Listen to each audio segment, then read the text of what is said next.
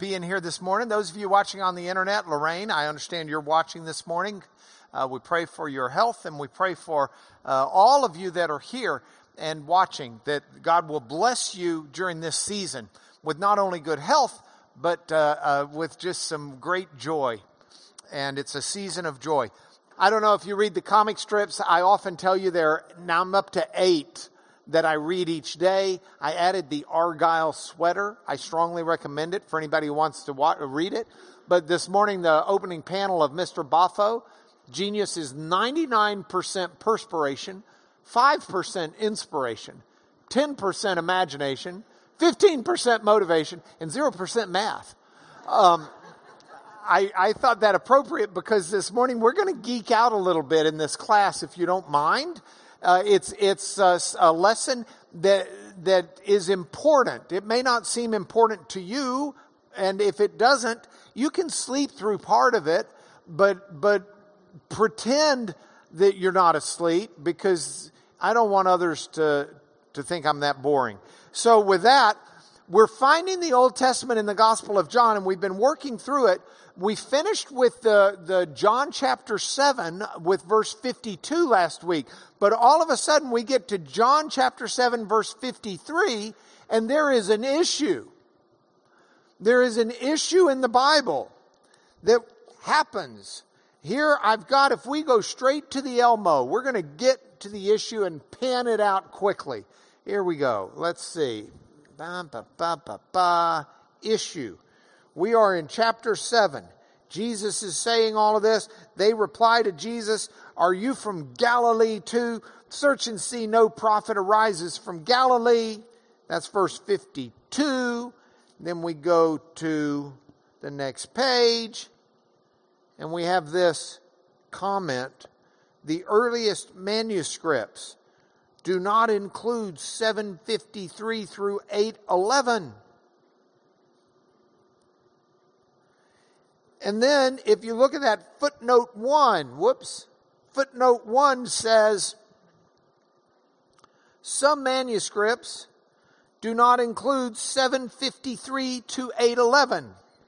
Others add the passage here, which is where it is, 753 to 811, or after 736, or after 2125, or after Luke 2138 and these also have variations in the text. Now, when I was a student studying Greek, this was the edition of the Greek New Testament that we used in class. And, and if you flip to John chapter 7 in this Greek New Testament, you're going to see the following. It's got the story. There we are. This is 752.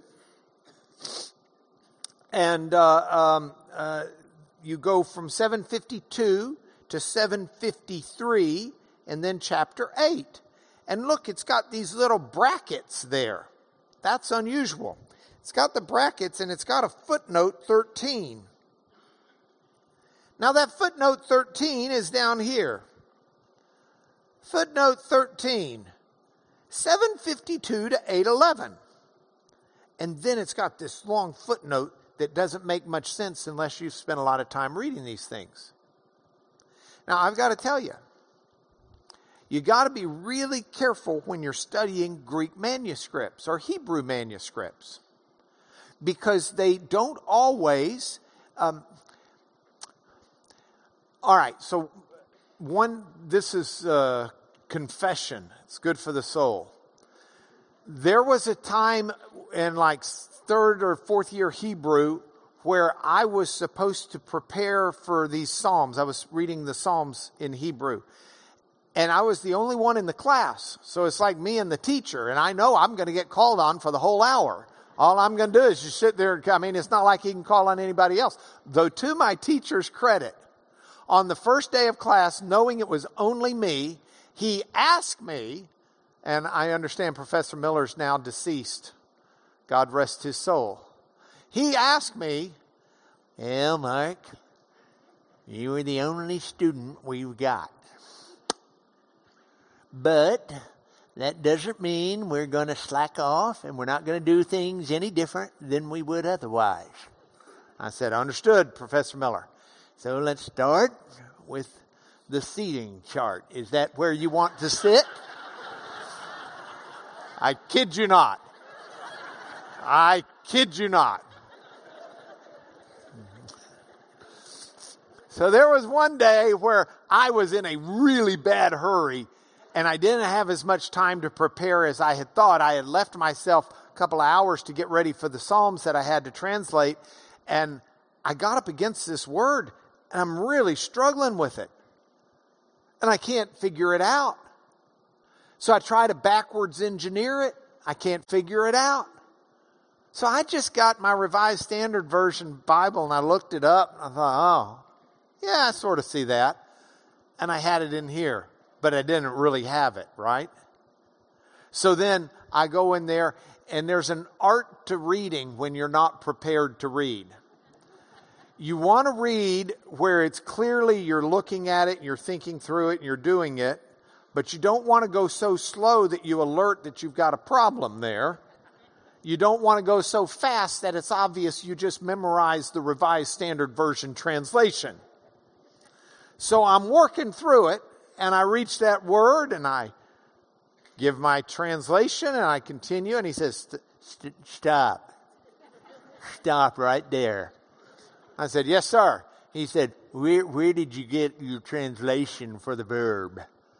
And I said, well, and I start trying to reconstruct in my brain how this weak yod verb would be formulated in, in this text within, and, and so I give him my best answer. He says, no, the, the marks would be different. It would be blah, blah, blah instead. I said, oh yeah, yeah, you're right. So I, he says, so let me ask again. Where did you get your translation from?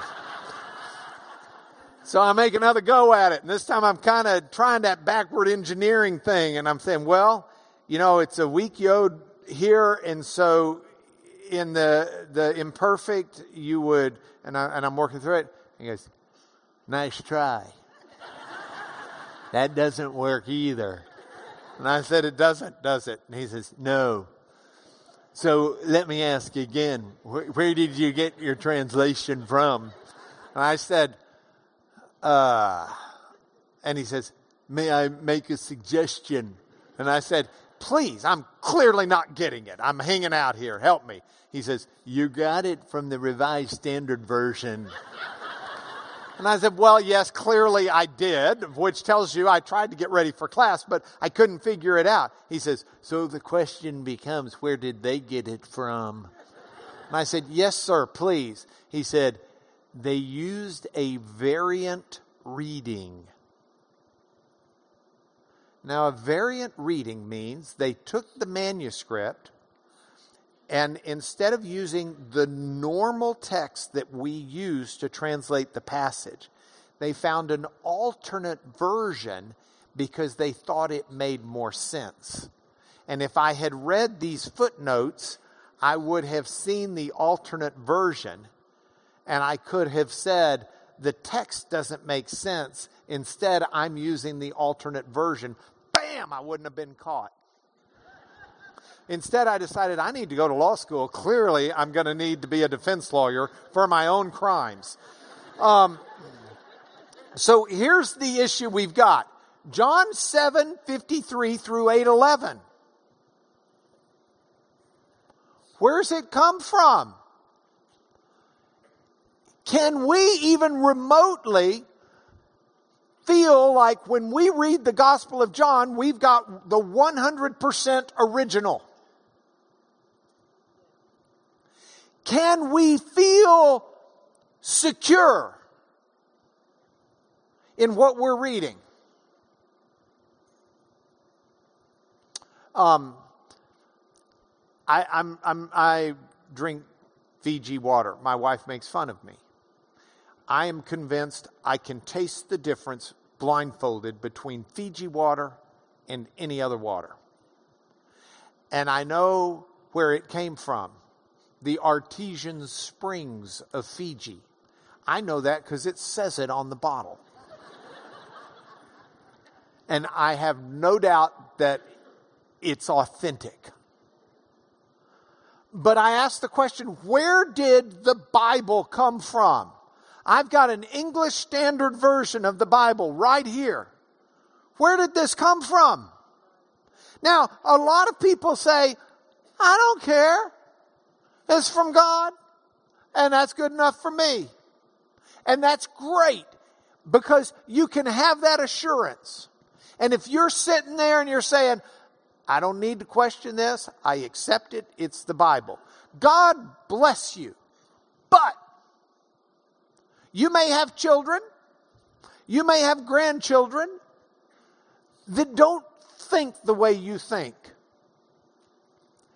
And I can't tell you how many people go off to school and say, I have a professor who said there are all these mistakes and, and that we don't even have a reliable version and we don't even know what it is. And, and my mom and dad, they just automatically believe it.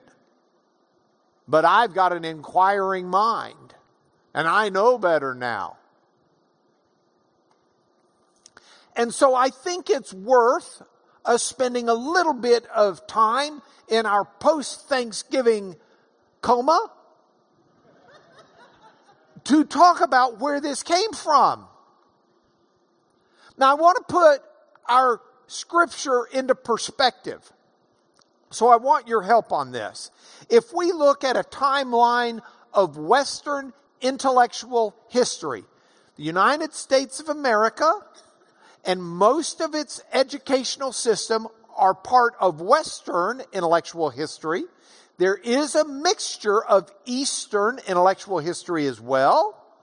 I don't mean to disregard that, but our biblical translations that we use have by and large come out of Western intellectual history. That's just the label. You don't like the label? Don't blame me. I was not a history major. I majored in Greek and Hebrew. So it's not my fault, okay? But let's talk about a timeline of Western intellectual history. What I want to do is divide it between two eras, BC and AD. Now, if you are a Christian, you don't have any trouble understanding BC means before Christ. AD means Anno Domini, year of our Lord, is Latin translation. So that's, that's the common way we express that within Christian circles. If you step outside of Christianity and you look at those in academia or those within the Jewish faith that do not acknowledge Jesus as Christ, Messiah, they have a different system. They will call it BCE, standing for before the common era, and CE for common era. The years align the same, but they use different terminology. We're a church. I can use BC and AD.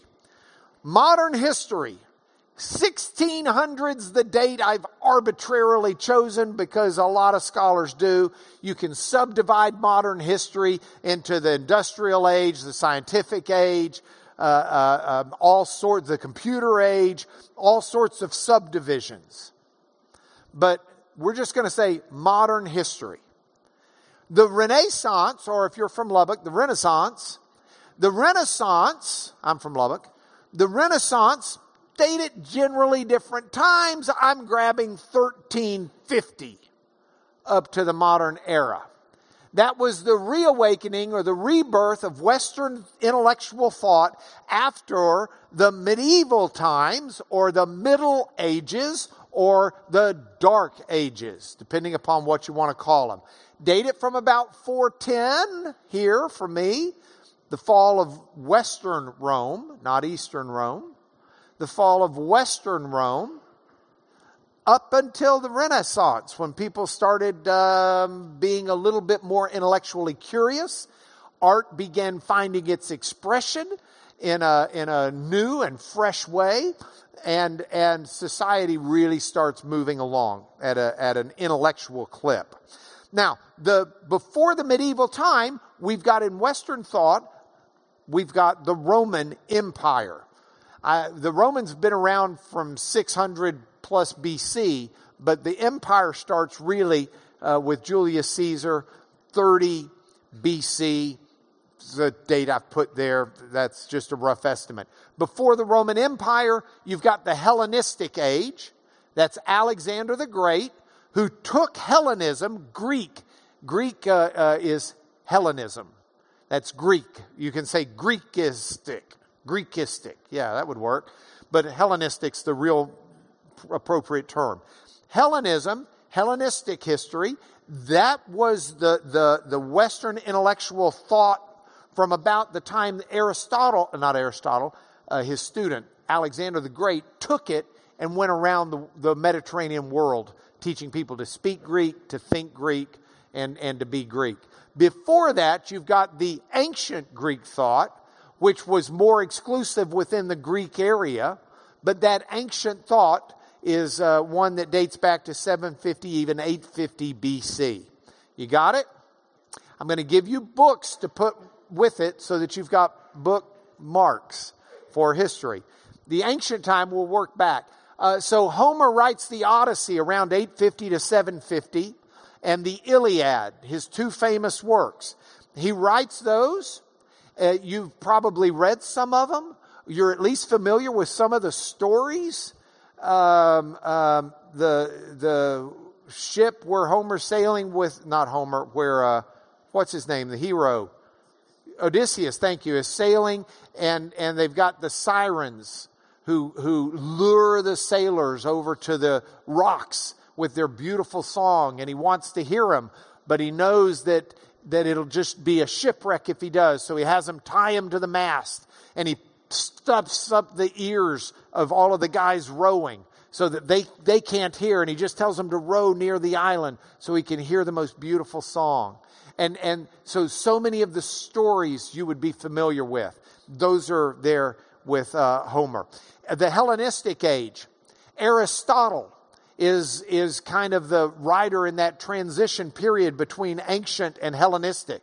His, uh, his predecessor was Plato. Plato's predecessor was Socrates. Aristotle taught Alexander the Great.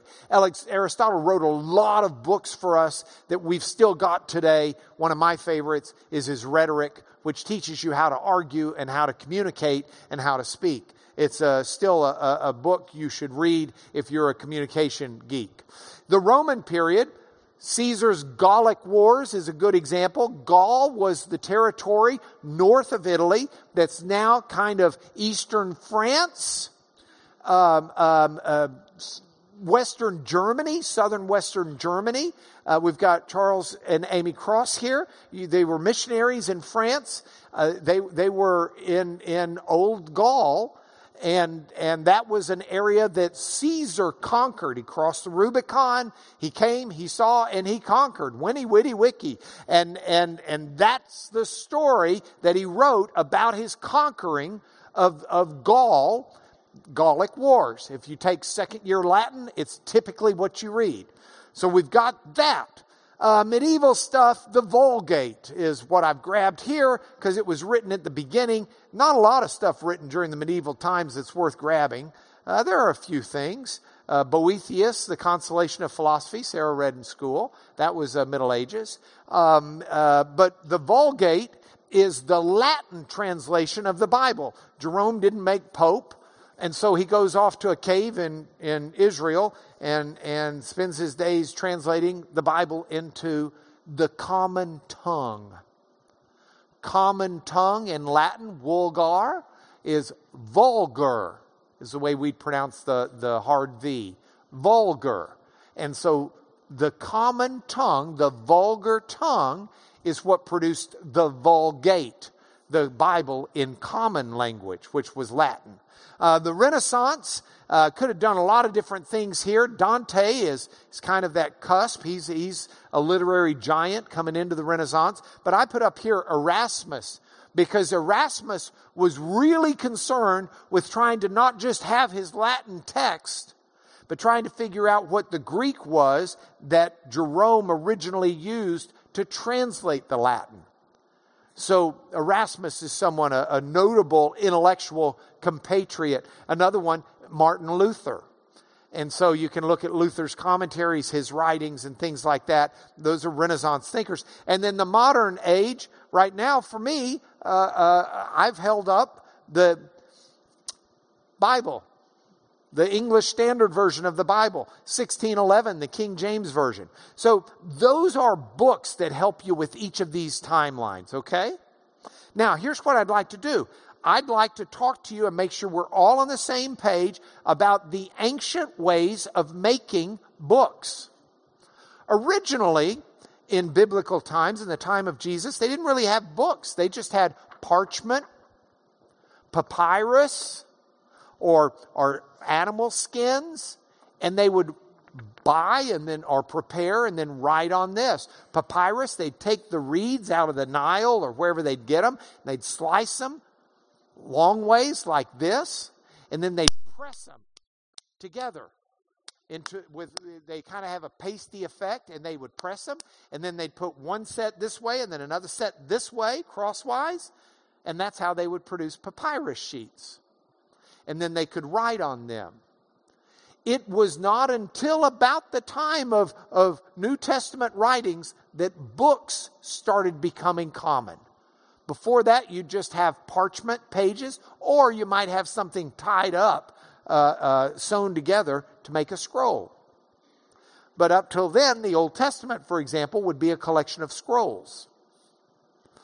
And so books become more common and often are generally assumed to have taken hold because of Christianity.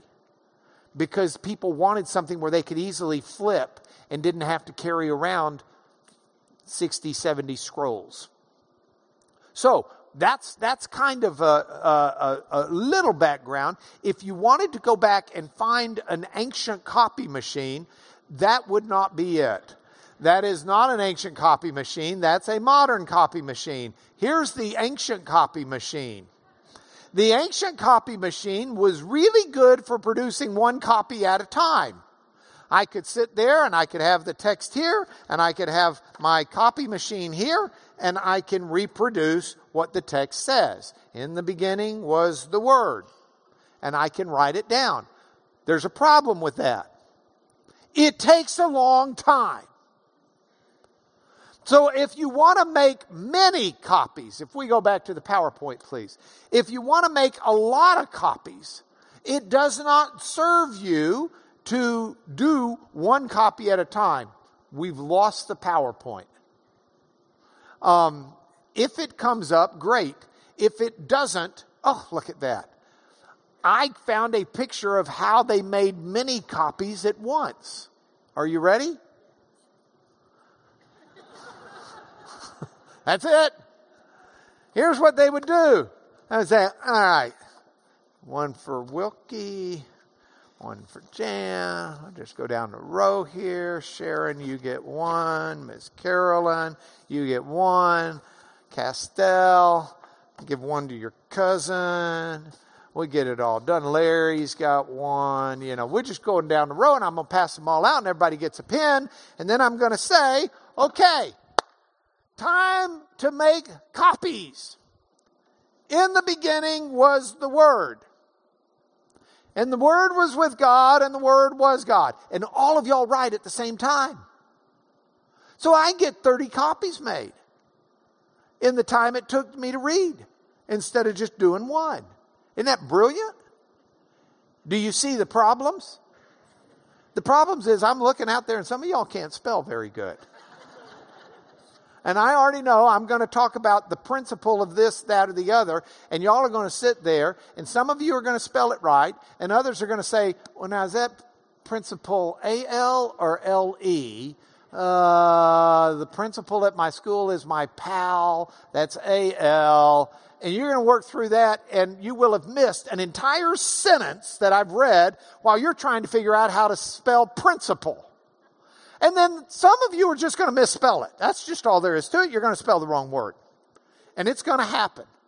And the worst part about it is, after I collect your 30 manuscripts back from you, and I've got my 30 copies of the Gospel of John here. I'm going to hand them to these monasteries and these churches all over the place.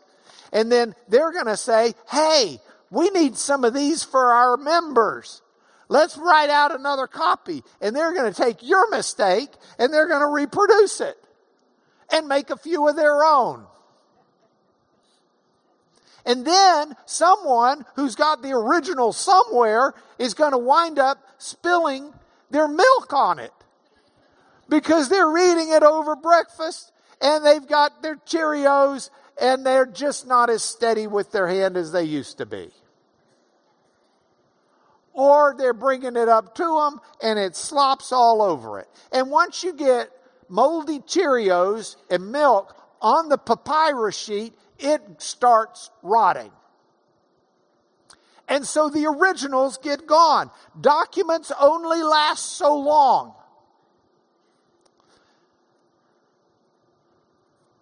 And so, how reliable are these things we read? You know, let's go back to these ancients.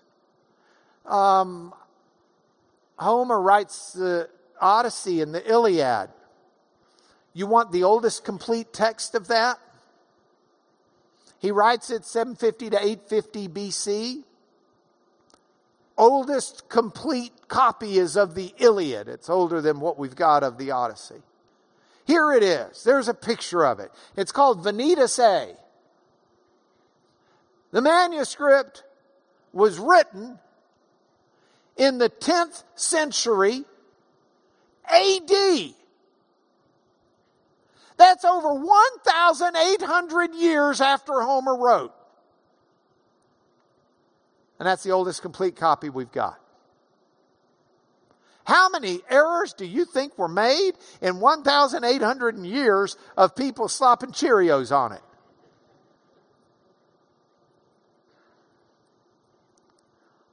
Now, that's not the oldest fragment. That's the oldest complete copy. You want the oldest fragment found last year, 2018. They found a piece of clay that has inscribed on it 13 lines of the Iliad. 13 lines. Do you know when it was punched onto that clay? Third century AD. It's still over a thousand years after Homer wrote. Give you another example. Do it real quick. Um, Aristotle if you want to look at Aristotle, the oldest fragments we've got, we've got some fragments of some of Aristotle's writings, but all but three of the fragments we've got, all but three of them date after 1000 AD. Those three date from around 7, 750 is the earliest, AD. Everything we've got is over a thousand years um, more recent than he wrote the original. Caesar's Gallic Wars. We've got 10 old copies, but they were all still written over a thousand years after Caesar wrote Omnes Galles est divisa in partes tres.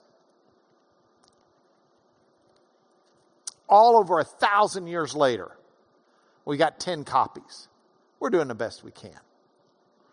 So let's throw those up there and let's compare them to what we've got with the Bible. The New Testament alone is what I'm going to talk about today. We'll talk about the Old Testament sometime when we want to geek out on it. The Greek New Testament.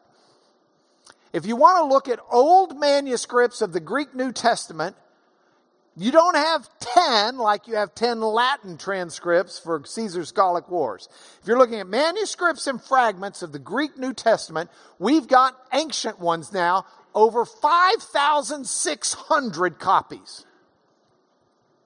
Some of them just small passages, fragments, some of them much longer, some complete. The oldest ones, if you take the the, the, the most aggressive dating, academically fair, is a fragment of the Gospel of John that was found in Egypt. that dates around 115 AD. Remember, John wrote his gospel around 90 to 95 AD, by my perspective. That's within 20 to 25 years of when he wrote it. Say, yeah, but that's just a small piece. Actually, it's a two sided piece. So you've got some of the passages from both sides, but even a small piece will tell you how accurate your text is because you're able to tell from the size of the paper and everything else how much more data there would have been, what's there, what's not there. If you open it up and you say, I want to look at the New Testament, but not simply in Greek, because I know it was translated into Syriac. I know it was translated into Latin. I know it was translated into Palestinian Aramaic. I know it was translated into other languages early. We've got over 19,000 copies of the Greek New Testament translated into other languages. That's an amazing amount of material from which we draw great conclusions about what is authentic and what is not. There's, there are seven passages where there might be a serious debate about whether or not it was authentically in the original. And that's it. And I'm talking not about, this isn't, oh, gee, what if for God so loved the world is not in the original, or for by grace you have been saved through faith is not in there. No, none of that. This is stuff that, that doesn't make a whit of difference in your theology. Not one whit. So let me take this and let's look at it from the opposite end. Let's turn this uh, around, okay? So there. It that does not make more sense. So we're going to do it this way instead. We'll start with the ESV. The ESV was first published in 2001, the English Standard Version. That's the version I like, and that's the version I use most of the time. But before that came out, the version I used was one I was given in high school. When I graduated from high school, they just published the New International Version for the first time, 1978. And that New Testament they gave us at church as a high school graduation gift. And I used that for a long time. Before that, I used the New American Standard Bible as my general go to reference. And before the New American Standard, oh, by the way, somebody out there is being real tricky and they're saying, wait a minute. If you used the New International Version, then why, when you were translating the Psalms, did you go to the Revised Standard Version? Because the NIV was only out in the New Testament. The Psalms are in the Old Testament. It wouldn't have helped me. Didn't have it yet. Um, New American Standard Version is what I used before that. That came out in 1963. And before that, I used the King James Version. And that came out in 1611. Well, not really. Not the way you and I read it today.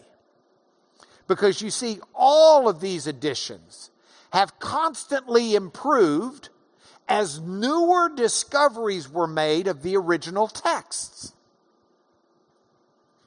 So when King James translation comes about, they didn't have all of these Greek manuscripts that were discovered in the coming centuries. They're missing big. In fact, there are parts of the King James that they just didn't have a Greek manuscript for at all of any merit. So they translated it out of the Latin, which was a translation of the Greek. If you are someone who believes that God magically put on the, the, the pen in the hands of the King James translators and that it is God's divine version, with all due respect, you're just wrong.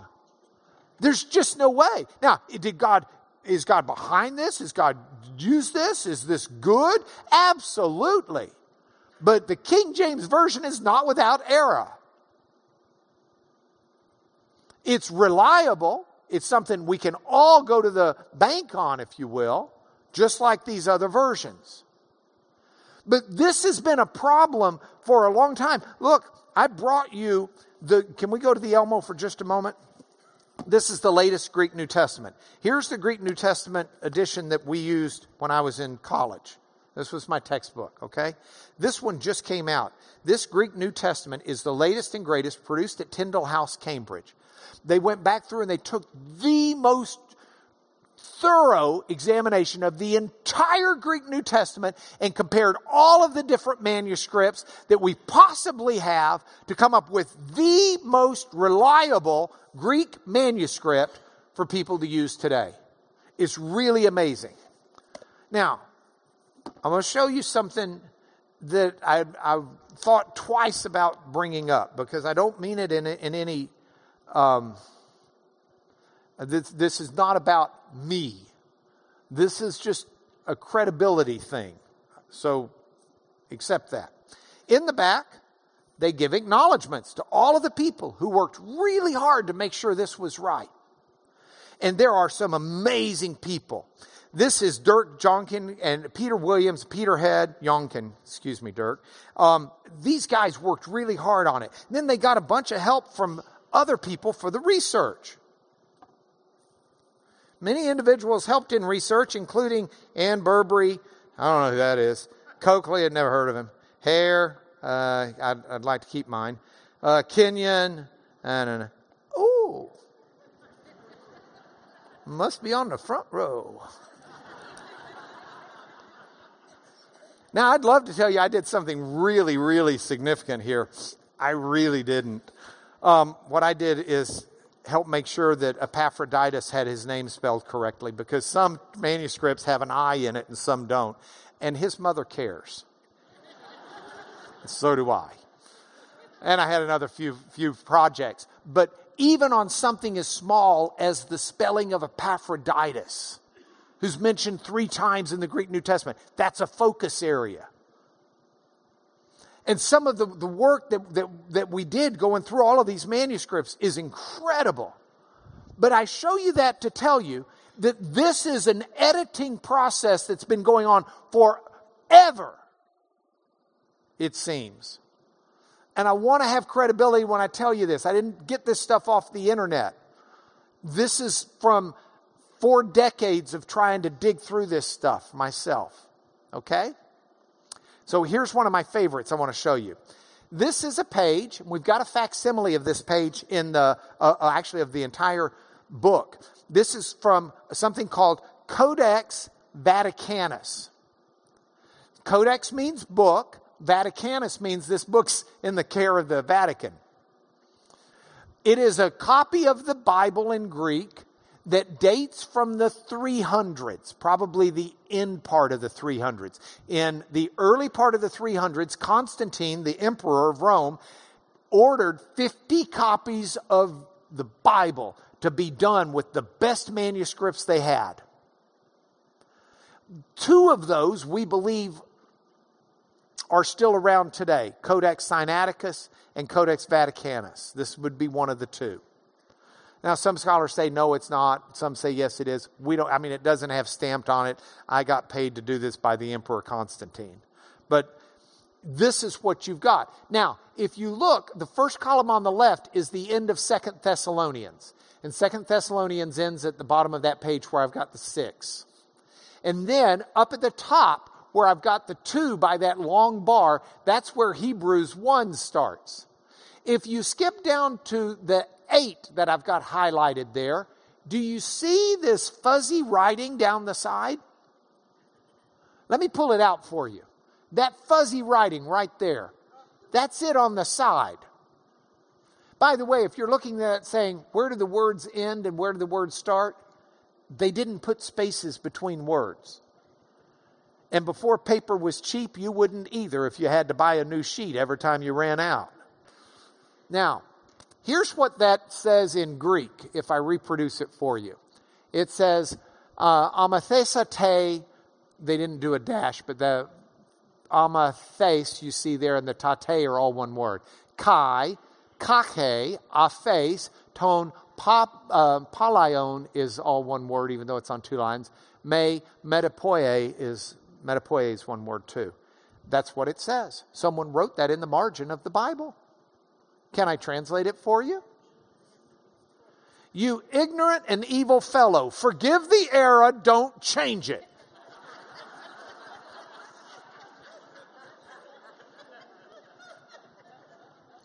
Here's why this person felt the drive to make that note. Here you see the word phaneron.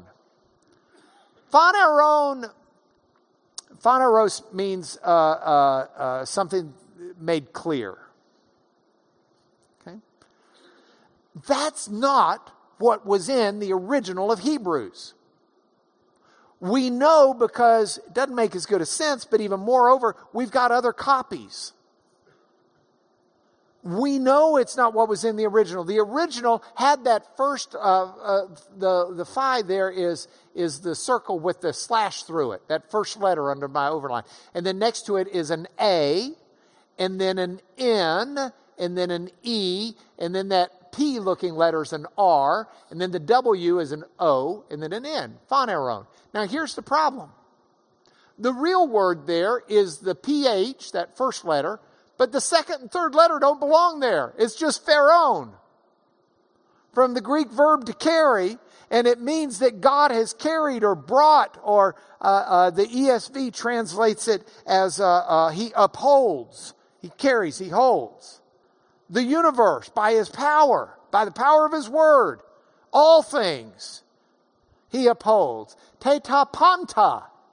He upholds all things by the power of his word. That's what the original said. But someone copied it wrong and maybe they'd had a little too much mate to drink and they were a little shaking or something and they read uh, and, and thought it said Phaneron.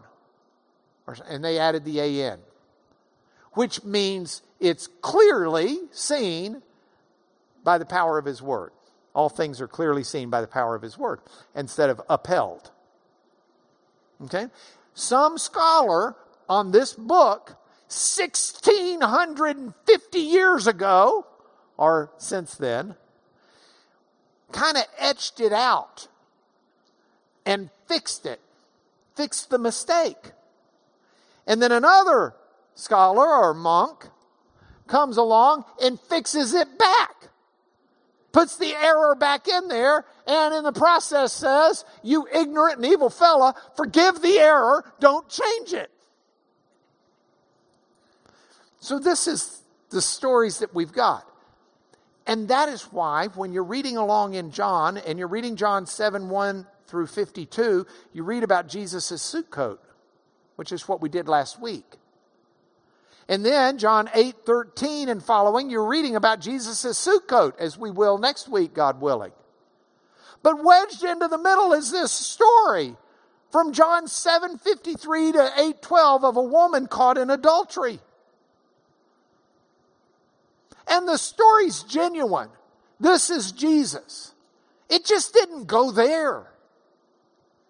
We don't know where it went. God has secured it. Look, we know this story was, was used and talked about and referenced as early as the 300s because a, a, a Christian scholar named Didymus the Blind references it.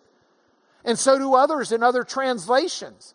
We just don't know where it went. It's been placed in these different places in all of the old manuscripts. So we put it into a footnote. Or we put it there with a footnote and say most old manuscripts don't include it. And those that do will include it over here or over there or different, different edits of it. It's not going to change your theology, but it sure is going to encourage you, and you can see why the, the church has ensured that we've got this. The Holy Spirit in the church has ensured we've got it. It starts out with Jesus leaving and going over to the Mount of Olives from Jerusalem. And let's look at the story together for just a few moments because uh, uh, there's really some really nice touches in this story that we need to, to walk home with. So, John chapter 8 starts in actually 7 uh, 53. They went each to his own house, but Jesus went to the Mount of Olives. That's the camera angle I showed you was Jerusalem from the Mount of Olives. It's just down the valley, back up on the other side, uh, uh, Mount of Olives. Huge cemetery there now. Um, early in the morning, Jesus came again to the temple, went back down, came back up. All the people came to him, and he sat down and he taught them. The scribes and the Pharisees brought a woman who'd been caught in adultery, and placing her in the midst, they said to him, Now we need to stop for a minute. I want to turn lawyer on you. Let's see something here. See if this works. Yes. I want to turn lawyer on you. I'm bothered by this story already. I'm bothered by the behavior of these people. The scribes and Pharisees brought a woman who had been caught in adultery. Caught is, uh, in the Greek, it's, it is a continuing action. It's, it's, it's in the perfect uh, uh, tense, and it, it's, it, it means she was probably a serial adulteress. But caught also means that these were eyewitnesses. These were not people who just said, hmm, I suspect she's committing adultery. Let's test it to see. These are people who had firsthand knowledge, which means one of two things. Either the other person involved in the adultery is one of the accusers, witnessed it because he was there doing it, or they visibly saw the copulation. Those are the really only two choices you can come up with. And I'm really bothered by the fact that not only did they really eyewitness it, but they only brought the woman. It takes two to tango and two to commit adultery. Where's the man? They didn't even have to bring the woman. They could just test Jesus. They're doing this to test him. Jesus, we caught a woman in adultery. Law commands us to stone her. What should we do? They could have just asked him. But no, they march her in. This woman, they've got her. They placed her in the midst, in the middle of all of them. They surround her and they say to him, Teacher, this woman's been caught in the act of adultery. Now, in the law, Moses commanded us to stone such women. So what do you say? Jesus is a lot cooler about this than I would be. I would have said, well, that's not quite what the law says, hot shot. Leviticus 20, verse 10. Genesis, Exodus, Leviticus 20, verse 10.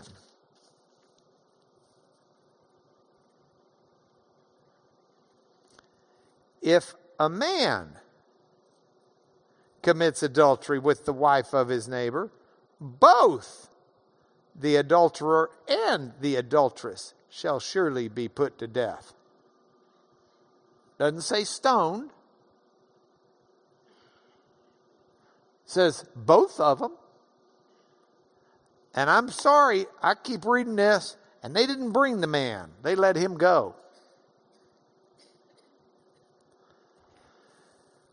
So they do this to Jesus to test him, that they might have some charge to bring against him.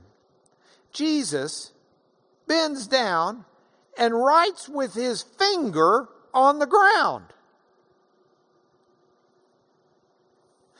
As they continued to ask him, he stood up and he said to them, Let him who is without sin among you be the first to throw a stone at her. And once more, he bent down and wrote on the ground. I mean, they bring him the test case. They've got the woman, they stick her in the midst. Jesus could tower over her. Jesus could sit and point his finger. Instead, Jesus bends down and starts writing with his finger in the dirt. And if you read different scholars, they'll tell you different things they think he was writing. Some think he was writing the passage out of Leviticus, like, where's the guy? You know, circling that. Some think he's writing the passage out of the law about entrapment and how you shouldn't entrap someone to sin because they must have set her up. Some think he was writing down their sins. Like, yeah, uh huh, that's fine, but I know what you did. I'm going to write it down right here. And so they start kind of like, I'm, I'm out of here. I don't think the point of the passage is what he wrote, or we know what he wrote. The point of the passage is he wrote with his finger. Do you know why that's the point of the passage? They're quoting the law to Jesus, the Son of God. Jesus, who is God. And the law, Genesis, Exodus 31 tells us, God gave to Moses, when he finished speaking with him on Mount Sinai, two tablets of the testimony, tablets of stone written with the finger of God. Don't start playing Bible trivia with the Lord you will lose. Moses told us to stone this woman. The law, Moses commanded us. The law wasn't written by Moses. The law was given to Moses by God. The commandments were written on a stone by the finger of God. Jesus is writing those commandments, not Moses.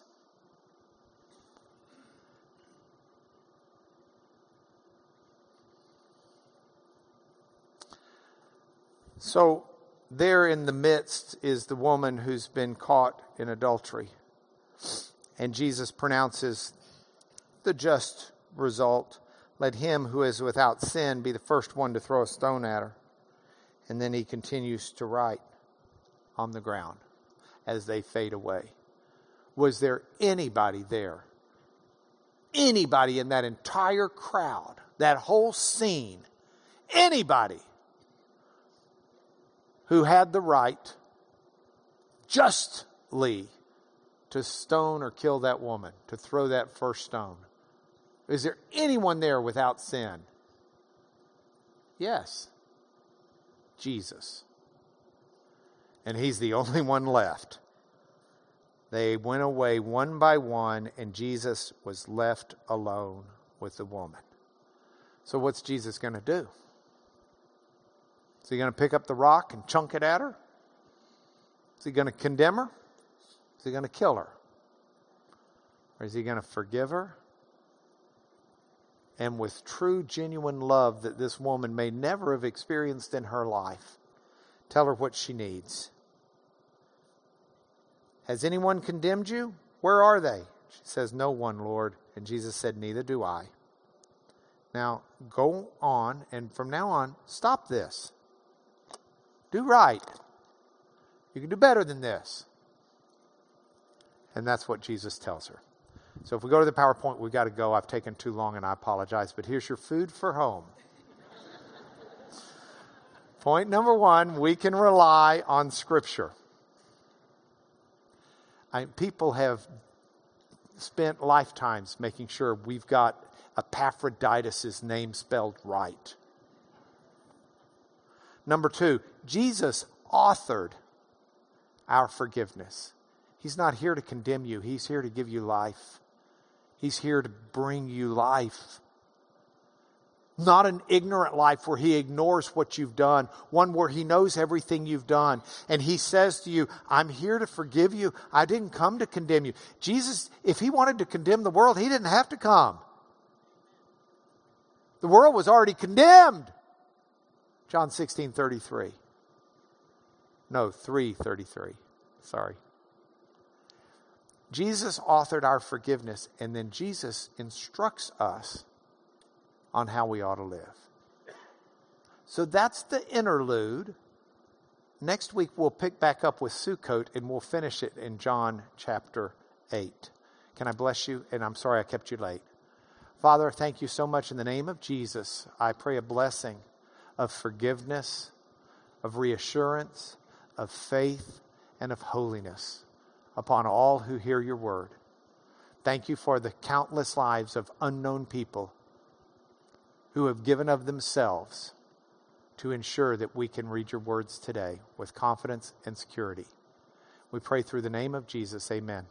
See you guys next week.